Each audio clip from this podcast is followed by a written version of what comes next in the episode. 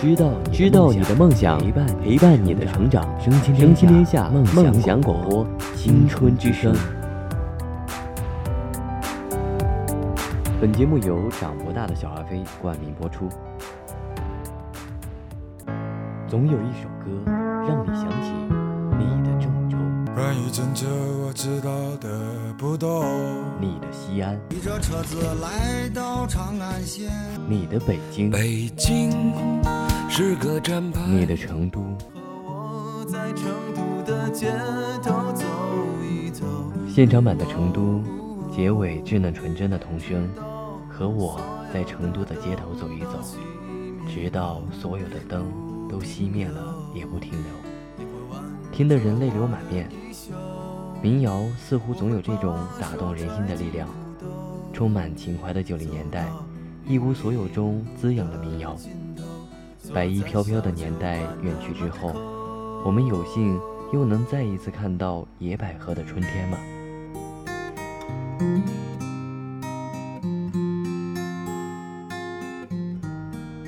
说到民谣，那在今天的节目当中呢，我们就和大家一起聊一聊关于民谣的故事。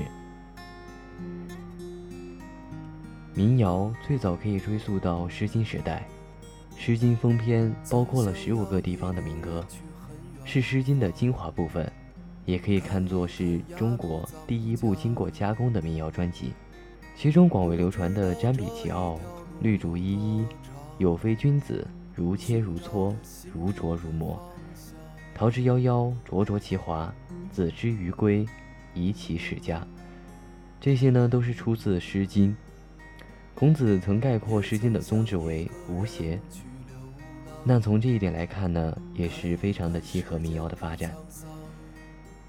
起于《诗经》时代的中国民谣，兴盛期却着实来得晚了些。充满情怀的九零年代。在激情澎湃的摇滚乐让人开始心生疲惫的时候，清澈明媚的校园民谣出现了。老狼、高晓松、沈培等年轻干净的声音，让那个年代的多愁善感得以释怀。各种各样的人在他们的歌声里想起年轻的自己，想起同桌的你，想起那些睡在上铺的兄弟。九零年代是校园民谣的全盛时代，见证了一代人的青春。在那之后很长的一段时间里，我们都没有能够再听到像校园民谣那样独特又打动人的音乐。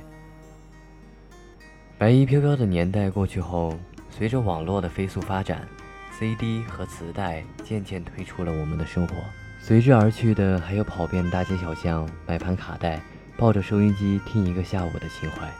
MP3 的盛行，让通俗的流行音乐开始进入我们的生活，校园民谣也终于迎来了他们的衰落期。就像千千万万个会被人质疑的小众领域一样，关于民谣，也总能听到“民谣已死”这种耸人听闻的言论。直到马天的《南山南》红遍大江南北，直到鲍勃迪伦获奖，直到……赵雷站在歌手的舞台上唱着《成都》，在这之后呢，大众才后知后觉地发现，新的民谣时代又来了。纵观民谣的发展史，无论是《诗经》、校园民谣，还是现在的新民谣，在不同的时代都有不同的表达方式。唱过了青春年少时光。有一天你也会在我的身旁陪我。这种语言质朴清新，兼具地域性和时代性、原创性与个性的音乐，在大部分时间里都相对小众。那为什么能够拥有如此旺盛的生命力呢？也许就像孔子说的那样：“诗三百，一言以蔽之，思无邪。”我想，也是这个原因吧。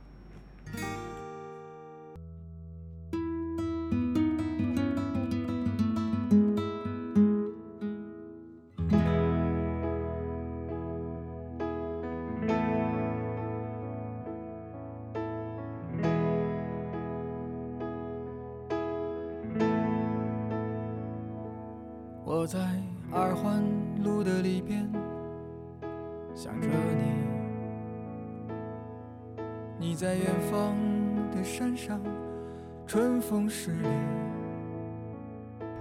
自从九零年代那一场现象级的校园民谣风潮过后之后很长的一段时间里民谣又恢复了之前跟文艺片一样的小众化冷门自成一派的特征。其实他固有的游走于主流屏幕之外的意识，让许多想要从幕后转到台前的民谣歌手陷入了矛盾，既想保留住民谣的纯真，又不得不为了生存抛弃一部分棱角，适应主流的框架。值得庆幸的是，音乐需要不同的风格，在社会压力越来越大的今天。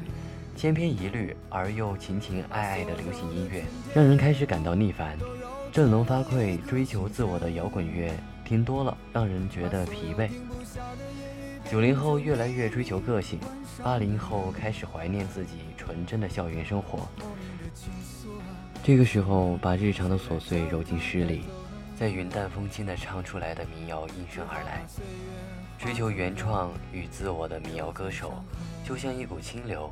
掀着半睁不睁的眼皮，在台上唱着些与现代生活不相关的诗与远方，让那些困于工作、家庭、生活压力的人找到了避风港。其实，关于民谣，关于每一首歌，都有自己的故事。边走边唱，且歌且行，缘聚缘散，陪伴依然。咱们下期节目再会。我在鼓楼的夜色中为你唱花香自来，在别处沉默相遇和期待。飞机飞过车水马龙的城市，千里之外。